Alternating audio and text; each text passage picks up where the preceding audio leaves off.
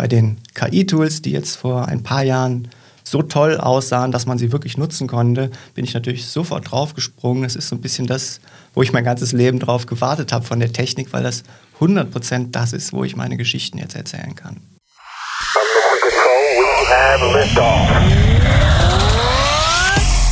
Herzlich willkommen bei Rocket Fuel, dem Podcast zu Innovation und digitaler Transformation mit Oliver Kemmern. So, los geht's. Herzlich willkommen, Philipp Lenzen. Philipp, du bist äh, KI-Künstler. Darf ich das so sagen? Ja, hallo, gerne. Oder wie möchtest du lieber genannt werden? Ach, da, ich habe mich an alle möglichen Begriffe gewöhnt und der passt auch. Du bist hier, weil ich, äh, ich bin über dich gestolpert. So, ich gucke natürlich im Netz immer so ein bisschen rum und, und folgst so meiner, meiner üblichen Blase da, ähm, hier ähm, vor allen Dingen auch Julian van Dieken und sowas. Und dann habe ich mir gedacht, wer ist denn der, der Kerl? Und da waren alle voller, voller Lob äh, äh, für dich und haben gesagt, das ist richtig spannend, den musst du dir unbedingt mal angucken. Und gesagt, getan. Ähm, warum muss ich mir dich angucken? Ja, danke, danke. Äh, müsstest du eigentlich die Leute fragen, die das gesagt haben. Also ich hoffe mal, sie finden die Geschichten spannend hinter meinen Bildern. Also schöne Bilder gibt es ja wirklich zuhauf, besonders seit KI. Äh, ich versuche hinter meinen Bildern immer eine kurze Geschichte zu haben, die dann, wenn es gut geht, äh, sozusagen in der Fantasie des Anschauenden aufgeht. Ja, jetzt die Leute hören uns ja jetzt nur. Ähm, kannst du mal ein, zwei deiner deiner letzten Bilder vielleicht einfach mal beschreiben, auch was wir so mit Geschichten beschreiben. Dass man so im Kopf so ein bisschen so ein, so ein, so ein Film abgeht? Naja, also viele meiner Bilder beschäftigen sich mit Zukunft und Technik und sozialen Themen, sozialen Problemen, alles, was mir im Alltag so auffällt. Und gerne versuche ich das dann surreal umzusetzen.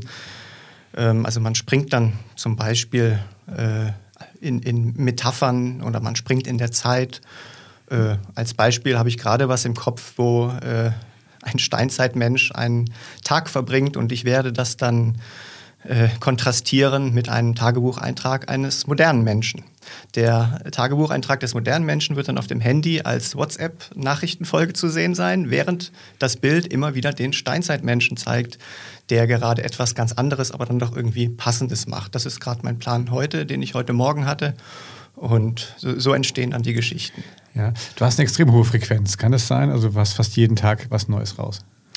Genau, ich mache das tatsächlich ungefähr acht plus Stunden am Tag und da kommt natürlich einiges bei raus und man geht dann auch nicht abends ins Bett und sagt, jetzt denke ich an was ganz anderes, sondern die meisten Ideen entstehen dann tatsächlich fast im Halbschlaf. Also ich habe mein Handy neben mir und notiere mir alles, was mir im Halbschlaf einfällt und das wird dann am nächsten Morgen äh, nach Interesse äh, sortiert und die besten Sachen nehme ich dann. Ja, du hast ähm, gerade das erzählt, was du heute jetzt machst, also was dann, weil wir ein bisschen später ausstrahlen, natürlich dann schon wahrscheinlich veröffentlicht ist. Ähm, es gibt also Sachen, also die mir so hängen geblieben sind. Ich glaube, gerade heute hast du einen Affen, der so einen Brain-to-Computer-Interface-Chip oder sowas im Kopf hat, der liest die, die Biografie von Elon Musk. also ich, man muss sich ja vorstellen, das ist ja alles fotorealistisch heute durch diese KI-Tools und so. Was, was war da, da? Was ist die Geschichte dahinter? Äh, gute Frage. Also da war erstmal wieder sowieso mein Interesse an der Person und an dem Neuralink Brain Chip. Ähm, und dann kam die Nachricht auf, gestern äh, erster menschlicher Test dieses äh, Brain Computing Interface, dieses Neuralink Brain Chips hat gestartet. Und ich bin dann nochmal zurück zu den Tierversuchen von Elon Musk und Neuralink, die ja auch kritisiert wurden. Dann bin ich nochmal zurück gedanklich zur Biografie von Walter Isaacson, die sehr spannend war, aber auch ein sehr zweideutiges Bild dieses kontroversen Mannes gezeigt hat. Und dann ist mir sofort das Bild im Kopf gekommen von einem Affe, der diesen Brainchip im Kopf hat und die Biografie liest und ziemlich geschockt ist, was er darin liest, über seinen, ich sag mal, äh, gedanklichen Schöpfer, also über den Schöpfer seiner neuen Intelligenz. Und äh, das fand ich deswegen stimmig, das Bild, weil es halt ähm, alles zusammengreift. Zum einen haben wir die Tierversuche als äh, sozusagen Anmerkung.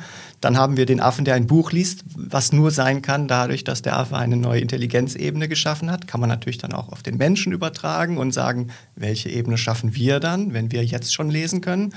Ähm, und dann fand ich einfach äh, äh, lustig, äh, in dem Bild äh, kleine visuelle Gags einzubauen. Zum Beispiel hebt der Affe seine linke Augenbraue und man sieht es vielleicht erst nach einer halben Sekunde und sein Mund ist versteckt hinter dem Buch. Also so kleine Bildgags, die es dann visuell so machen, dass es beim Betrachter aufgeht, das Bild, und nicht sozusagen vorgekaut wird.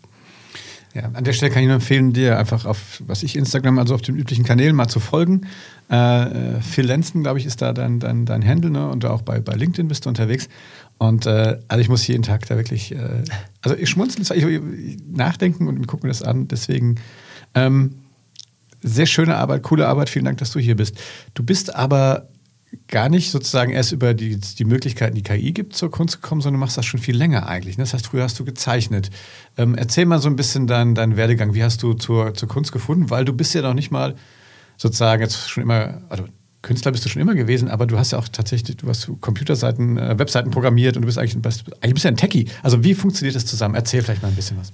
Genau, also ich stehe mein Leben lang zwischen den Welten Technik und Kunst oder äh, Programmierung und Design. Ähm, habe also zum Beispiel gerne Spiele programmiert, die aber auch selber gezeichnet, äh, so als Teenager. Das waren natürlich keine hochprofessionellen Spiele, aber da sieht man vielleicht, dass ich zwischen den Welten stand und ähm, habe dann schnell als Programmierer äh, Arbeit gefunden, was aber eher an der Marktlage lag. Hätte ich äh, als Zeichner damals was bekommen, hätte ich wahrscheinlich als Zeichner gearbeitet. Aber es war, äh, es war um die 2000er äh, einfach sehr viel Bedarf an Programmierung da. Und da ich gern programmiert habe, äh, bin ich dann ja, bin ich dann in die Programmierung als Hauptberuf gekommen, habe zwischendurch und nebenbei immer weiter gezeichnet, von Karikaturen meiner Freunde ähm, bis hin zu kleinen Comics und habe dabei immer gerne jedes Tool, was mir so entgegenkam, ähm, angeschaut auf seine äh, Verträglichkeit zur, zur Kunst- oder Geschichtenschaffung. Mal als Beispiel, ich hatte einen Möbeldesigner 3D, mit denen man tolle Innenräume machen konnte. Das hat mich aber gar nicht interessiert, sondern ich wollte eine Detektivgeschichte in diesen Innenräumen gestalten. Und dazu habe ich den dann missbraucht, sozusagen, diesen 3D-Designer. Habe dann also keine Möbel für mein Haus, für mein Traumhaus designt, sondern gesagt, ich habe jetzt hier eine Art ähm, Cluedo oder eine Art Detektiv-Mansion äh, und da kann ich jetzt eine interaktive Geschichte für die Leute bauen. Also so habe ich immer die Sachen versucht anzupassen. Bei den KI-Tools, die jetzt vor ein paar Jahren so toll aussahen, dass man sie wirklich nutzen konnte, bin ich natürlich sofort draufgesprungen. Es ist so ein bisschen das, wo ich mein ganzes Leben drauf gewartet habe von der Technik, weil das 100% das ist, wo ich meine Geschichten jetzt erzählen kann. Ja, da hast du schon wieder, kommt schon wieder Elon Musk in dein Leben. Ne? ähm, die, äh, die Geschichten, die du erzählst, also gibt ja auch, äh, du, du nutzt ja auch immer so, auch wenn ich jetzt, da entwickelt sich ja in diesem generativen KI-Umfeld, äh, entwickelt sich ja sehr viel du nutzt ja zum Beispiel auch diesen Rauszoom-Effekt. Du, du, du, du, kombinierst ja verschiedene Tools. Ne? Kannst du vielleicht ein bisschen was über deine Prozesse erzählen irgendwie? Genau, also jedes neue Tool, was ich so sehe, zum Beispiel dieses Rauszoom-Tool, denke ich natürlich sofort, wie kann ich es für meine Geschichten benutzen, weil die reinen Effekte an der Oberfläche haben sich schnell abgearbeitet und dann werden die Feeds auf Instagram und Co. schnell saturiert und dann sieht man nur noch, wow, ich kann jetzt rauszoomen. Aber die Geschichte dahinter, wie, wie kann ich das jetzt zum Geschichtenerzählen benutzen? Und in dem Fall bei dem Rauszoomen oder Reinzoomen, ähm, das nennt sich Magnific AI, das ist ein wahnsinnig tolles Tool. Das zoomt nicht nur beliebig unendlich lange ins Bild, sondern man kann auch den Textprompt während des Zoomens ändern und ganz neue Sachen produzieren in der hochgezoomten Version. Wenn man dann noch in Photoshop zurückgeht und in diese hochgezoomte Version von dem Urbild noch was reinbaut, auch wieder mit generativer KI, zum Beispiel zoome ich in einer Detektivgeschichte von 200 Meter Entfernung auf einen Zigarettenstummel, auf dem dann ein kleines toxisches Icon ist, bedeutet, der Mann wird gerade vergiftet, der die raucht. Also man kann 100 Meter reinzoomen und man kann plötzlich ganz neue Details produzieren und die kann ich dann mit äh, generativer KI, Dolly und Co. wieder äh, mit Photoshop reinarbeiten und so kriege ich natürlich, so entfaltet sich eine Kurzgeschichte aus einem Bild. Ja, das, ich meine, wenn man dich jetzt so erzählen hört, äh, man muss es einfach auch mal gesehen haben. Mhm. Ne? Also du beschreibst es schon ziemlich gut, aber ich kann da nur empfehlen, guckt, guckt euch, äh, wie gesagt, mal die, die, äh, die Sachen äh, von, von, von Philipp an und dann werdet ihr sehen, äh, man muss es sehen. Ne? ja, ich befürchte, ja, ich befürchte, ja. Aber man muss es tatsächlich auch mal sehen. Äh, ich ich finde es echt krass ist, weil, weil es halt auch so, so spannend ist. Ne? Man auch dann teilweise auch auf einem Post, wo du die Sachen dann so ein bisschen arrangierst, man auf einmal äh, so die Details dann irgendwie sieht. Also genau. ich, ich verliere mich da teilweise darauf. Das ist echt, das ist echt cool. Ähm, du hast gerade schon äh, von Dolly ange oder Dolly oder Dali, weil ja. man das ausspricht. Ähm, ist ja nicht nur so, dass du einfach fertige Tools nutzt, sondern du, äh, du hast ja sogar selber ein Tool quasi entwickelt. Ne? Power Dali nennst du das. Erklär mal ein bisschen, was, was, was dahinter steckt. Genau, also normalerweise nutzt man DALI mit dem Chat-GPT-Interface und das ist sehr langsam. Man kriegt ein, zwei Bilder pro Nachfrage und dann fängt Chat-GPT an zu diskutieren. Entweder sagt es, das will ich jetzt nicht malen, oder es sagt, wenn du noch eine Variation von dem Bild willst, dann erklär mir doch, was du variiert haben willst. Diese Diskussion möchte ich nicht haben. Ich möchte einfach zehn Variationen vor mir sehen und dann das Beste auswählen und meinen Prompt anpassen, während die neuen wieder generieren. Ich möchte einfach schneller und flüssiger arbeiten.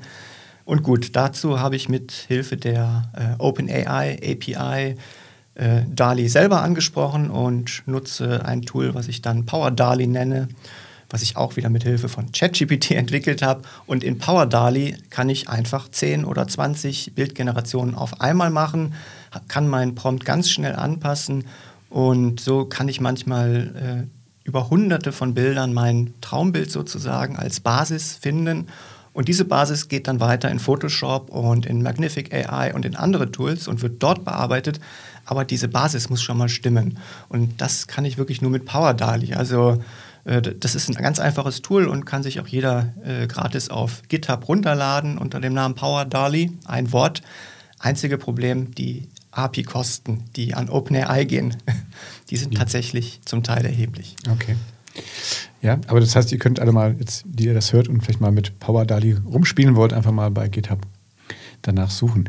Ähm, siehst du, wie, wie, praktisch, dass du früher programmiert hast. Ne? Sehr das, praktisch. Das hilft dem Künstler, ja, auch ein bisschen programmieren kann heutzutage. Ähm, aber wir müssen natürlich aber auch eine, eine, eine Aspekt, vor allen Dingen jetzt in Deutschland mal vom Thema Kunst mal sprechen. Das heißt, es ist extrem schwierig, damit eigentlich Geld zu verdienen. Ne? Ähm, wie machst du das bisher? Ja, da stimme ich dir zu. Der Markt ist komplett saturiert und das nicht erst seit KI. Das hat sich jetzt natürlich noch beschleunigt.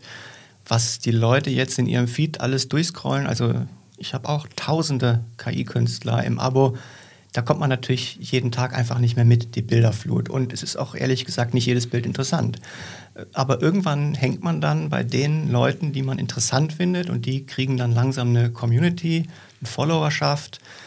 Aus denen kann man vielleicht dann irgendwann mal ein Buchprojekt äh, spinnen oder vielleicht einen Comic raushauen äh, oder vielleicht wird es dann zu einem Film. Aber ich denke, es muss dann quasi noch was draufgesetzt werden, um damit Geld zu verdienen. Einige werden sicherlich auch mit dem reinen Bild dann Geld verdienen. Ich nehme an, es wird so schwer, wie es auch vor KI schon schwer war. Mhm.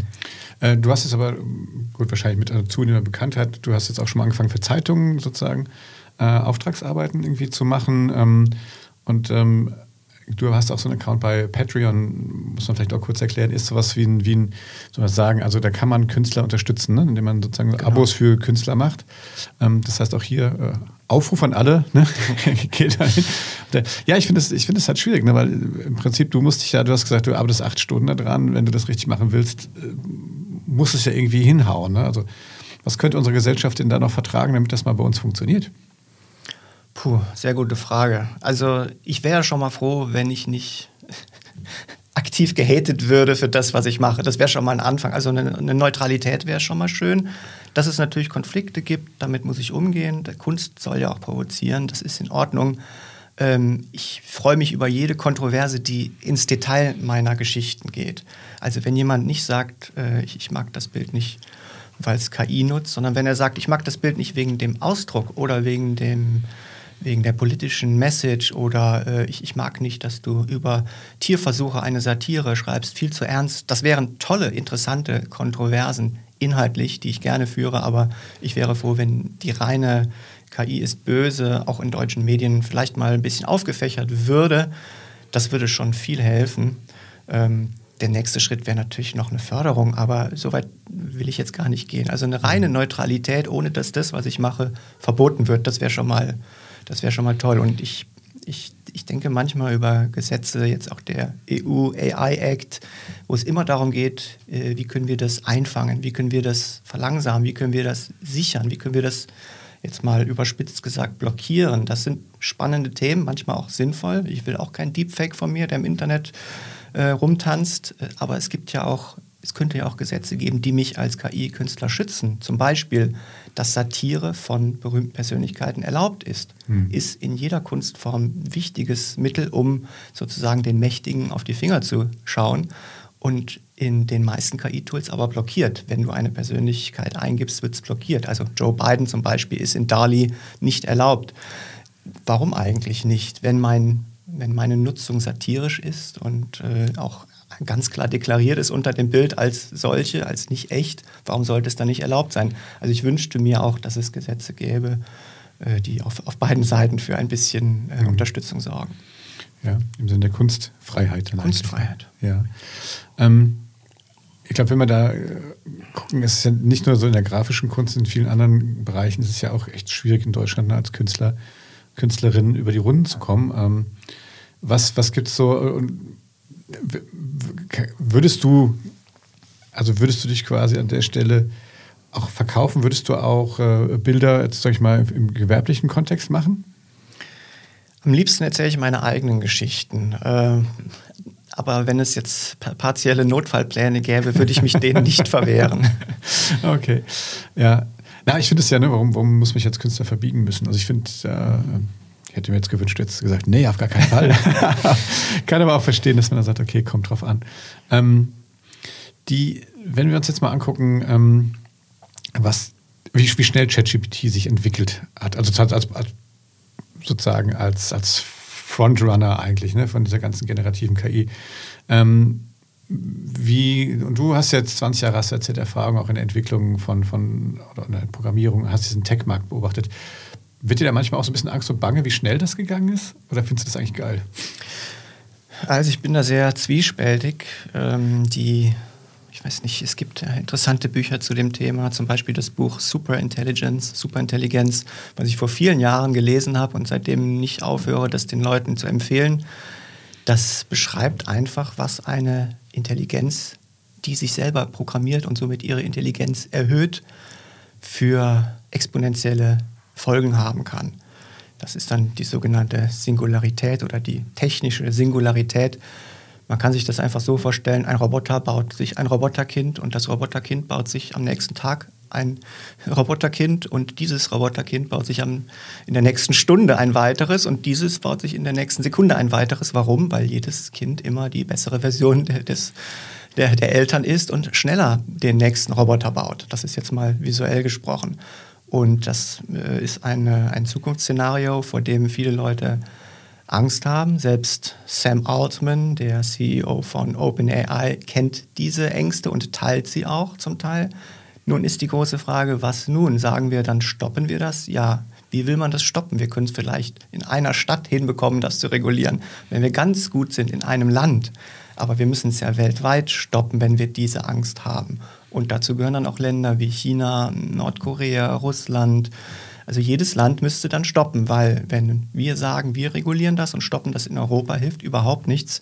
Wenn es dann am Ende die chinesische KI ist, die zur Superintelligenz wird, dann sind wir nämlich den Regeln und Aktionen dieser chinesischen KI oder der amerikanischen KI oder der russischen KI unterworfen. Also es hilft da nichts. Die macht, äh, diese Superintelligenz macht nicht an Landesgrenzen halt. Also wenn wir das durchdenken, müssen wir das, ähm, wie zum Beispiel die Sicherung von Nuklearwaffen durchdenken, die tatsächlich nur mit Macht durchgesetzt wird. Mhm. Im schlimmsten Fall äh, ist das Verbot dann durchgesetzt.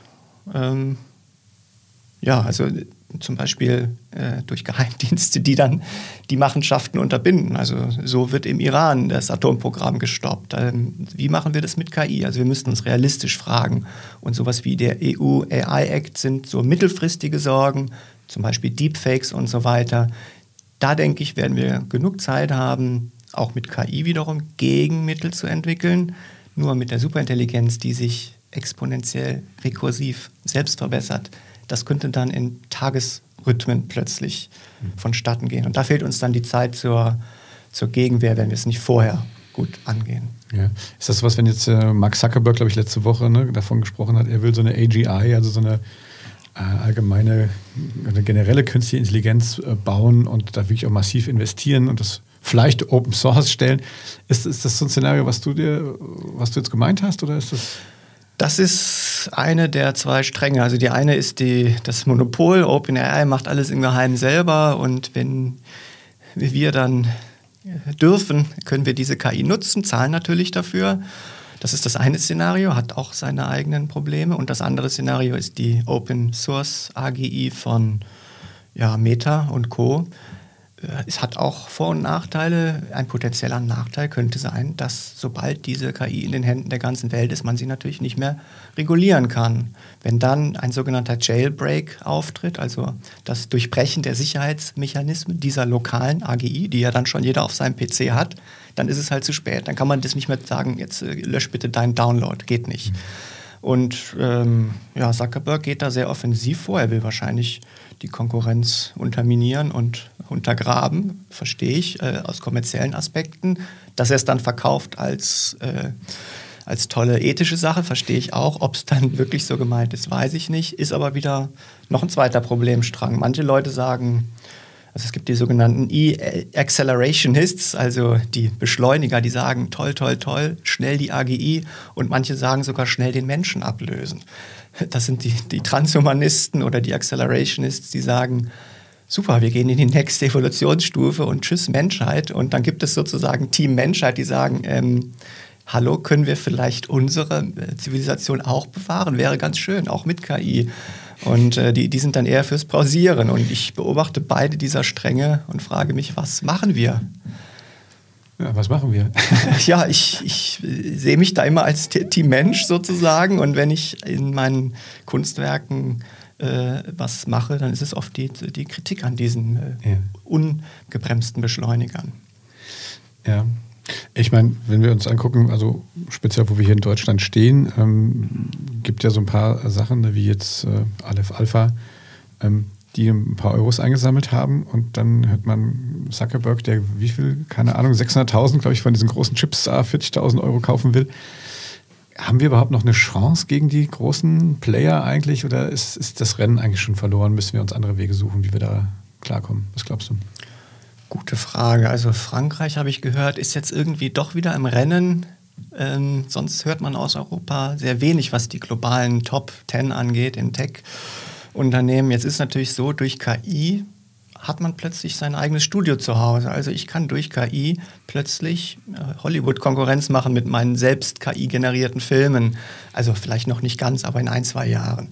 Und das könnte den Markt tatsächlich wieder aufmischen, weil dann ist es mir eigentlich egal, ob ich jetzt eine Start-up-Finanzierung in Berlin bekommen habe oder nicht. Hm.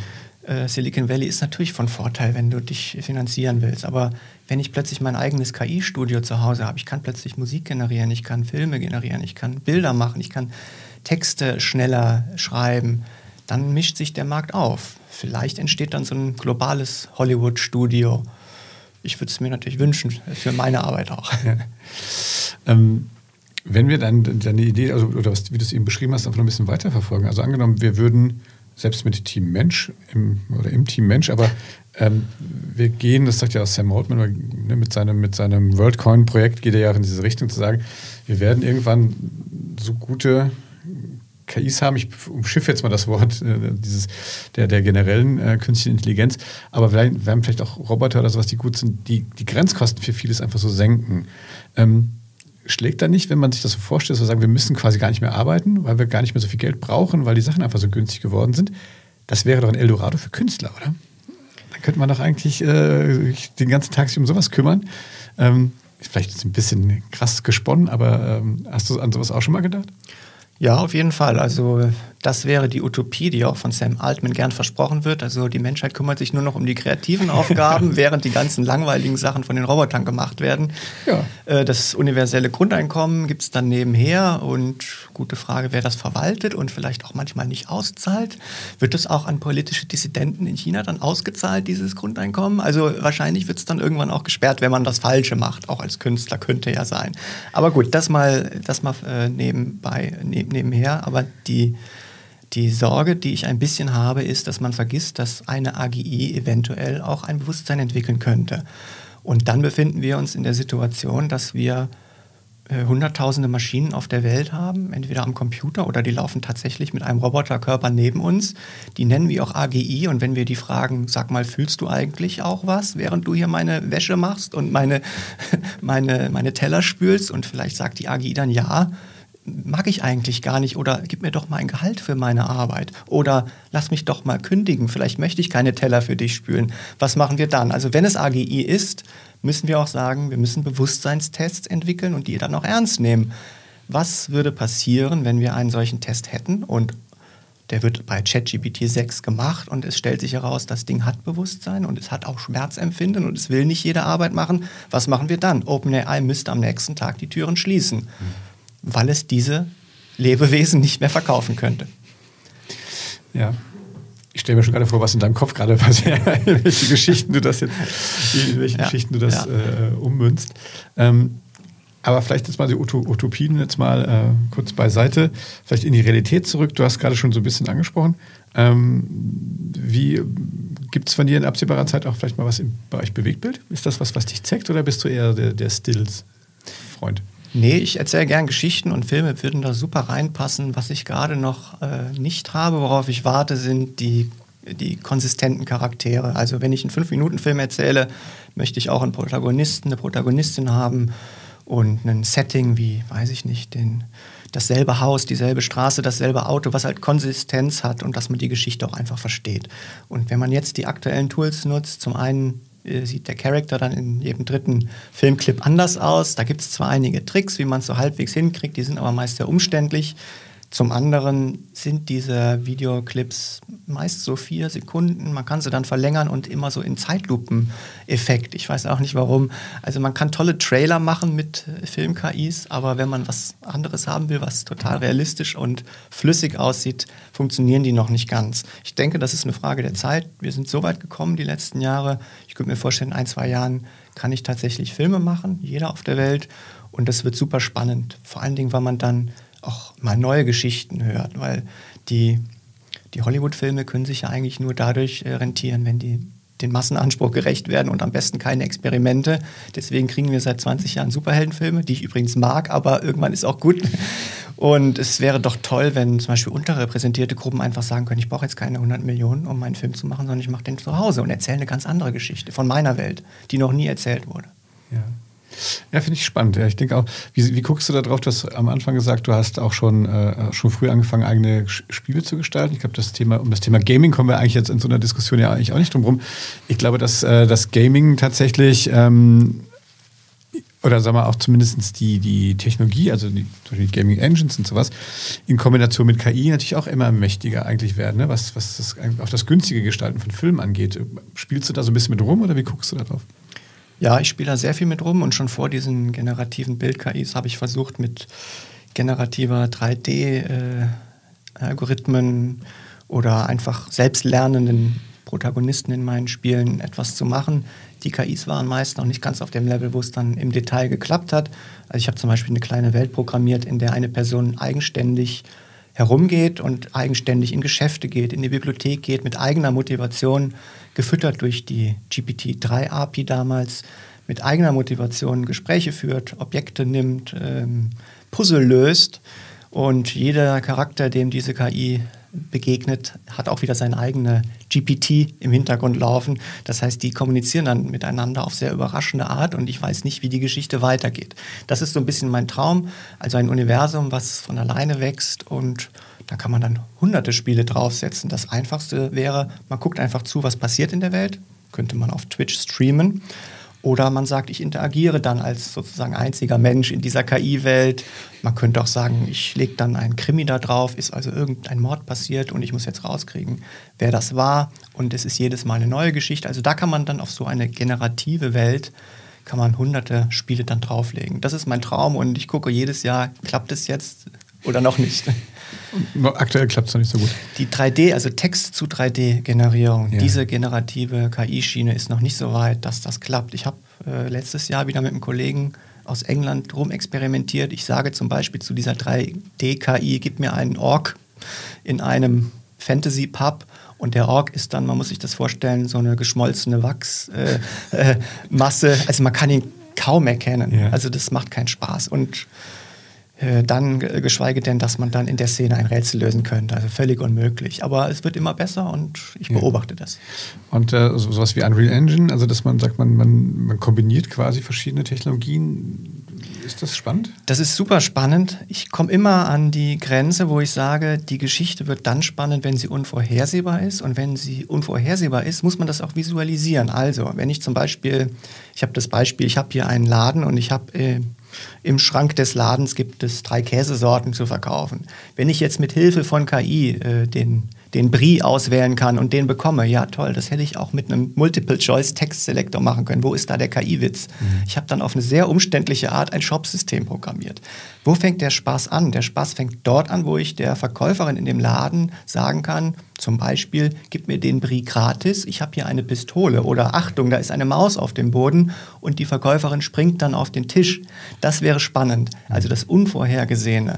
So, was mache ich dann? Also, wenn ich der Frau sage, da ist eine Maus äh, am Boden und ich sehe aber keine Maus in dieser 3D-Welt oder in dieser 3D-Welt oder die Verkäuferin springt nicht auf den Tisch, dann habe ich die komplette Geschichte, die mir die KI gegeben hat als Text, nicht visualisiert und ich habe sie eigentlich entzaubert. Also es mhm. fühlt sich dann broken an und dann muss ich wieder sozusagen ähm, back to the storyboard. Also dann muss ich wieder überlegen, wie kann ich das umsetzen? Also ich kann das erst dann gut umsetzen, wenn diese 3D-Generierung nicht aufgrund von bestehenden Assets funktioniert, sondern in Echtzeit dynamische Welten produziert. Ich glaube, es ist ja auch, ne, wenn man so mit den Leuten aus der Gaming-Branche spricht, die ja sagen, diese NPCs, also diese Non-Playable Characters, also sozusagen die zum Inventar der Spiele gehören, aber eigentlich jetzt nicht aktiv von Menschen gespielt werden, die durch KI aufgewählt werden, das wird nochmal sozusagen eine Revolution, Revolution im, im, Gaming geben. Ne? Das ist ja eigentlich, von was du sprichst. Ne? Ich, dem stimme ich 100% zu, aber wie gesagt, diese Probleme muss man dann irgendwie lösen, sonst wird es nämlich langweilig. Sonst, ähm,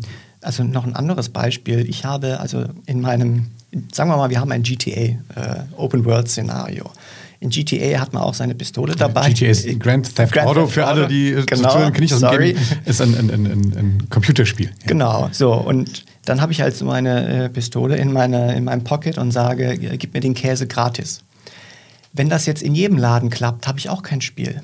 Weil die KI lässt sich dann immer überzeugen, oh je, der ist Gefahr, ich gebe dem alles, was er will. Dann ist es kein Spiel mehr. Du hast keine Challenge mehr, weil die KI genau das macht, was du willst. Ich habe das schon probiert mit GPT.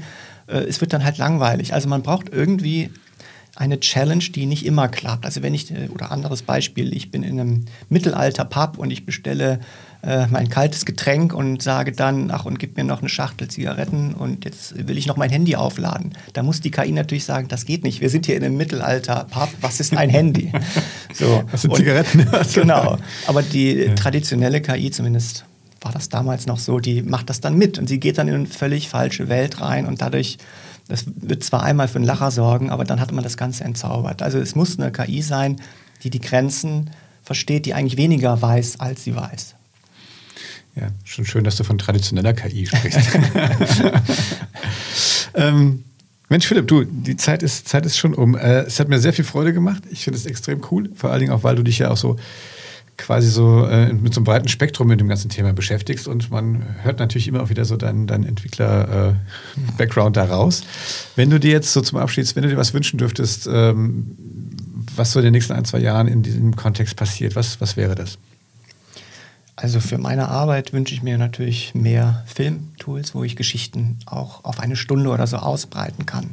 Weil ich will Charaktere, die man vielleicht jeden Tag wieder trifft, zu denen man eine Beziehung aufbaut und deren Geschichten man dann mit etwas mehr Herz verfolgt und etwas mehr Interesse als die Bilder, die so vorbeifliegen und schön aussehen. Dazu brauche ich einfach mehr Charakterkonsistenz, mehr Videotools. Das ist sozusagen das mittel-, kurzfristige. Langfristig habe ich die große Hoffnung, dass die KI sicher bleibt für die Menschheit.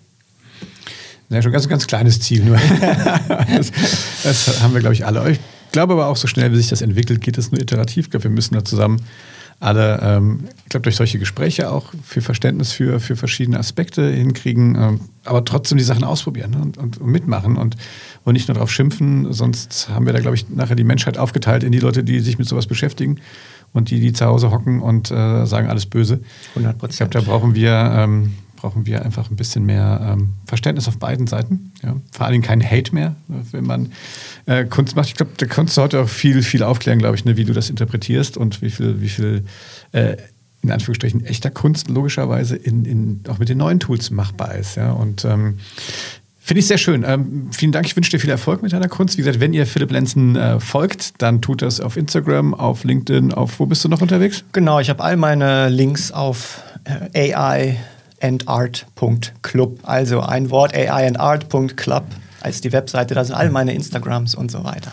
Sehr gut. Geht dahin, werdet äh, Patron von ihm beim Patreon. Äh, genau. Und äh, äh, wie gesagt, es lohnt sich wirklich, dir zu folgen. Ich finde es sehr spannend. Schön, dass du heute hier warst. Wenn es euch hier gefallen hat beim Rocket Fuel Podcast, dann gebt uns einen Daumen hoch und äh, was sind fünf Sterne? Was kann man noch so alles machen? Coole Sachen. Also empfehlt uns weiter. Äh, wir freuen uns sehr. Und ähm, in diesem Sinne, ähm, bleibt neugierig. Bis dahin. Bye bye und tschüss. Tschüss. Danke.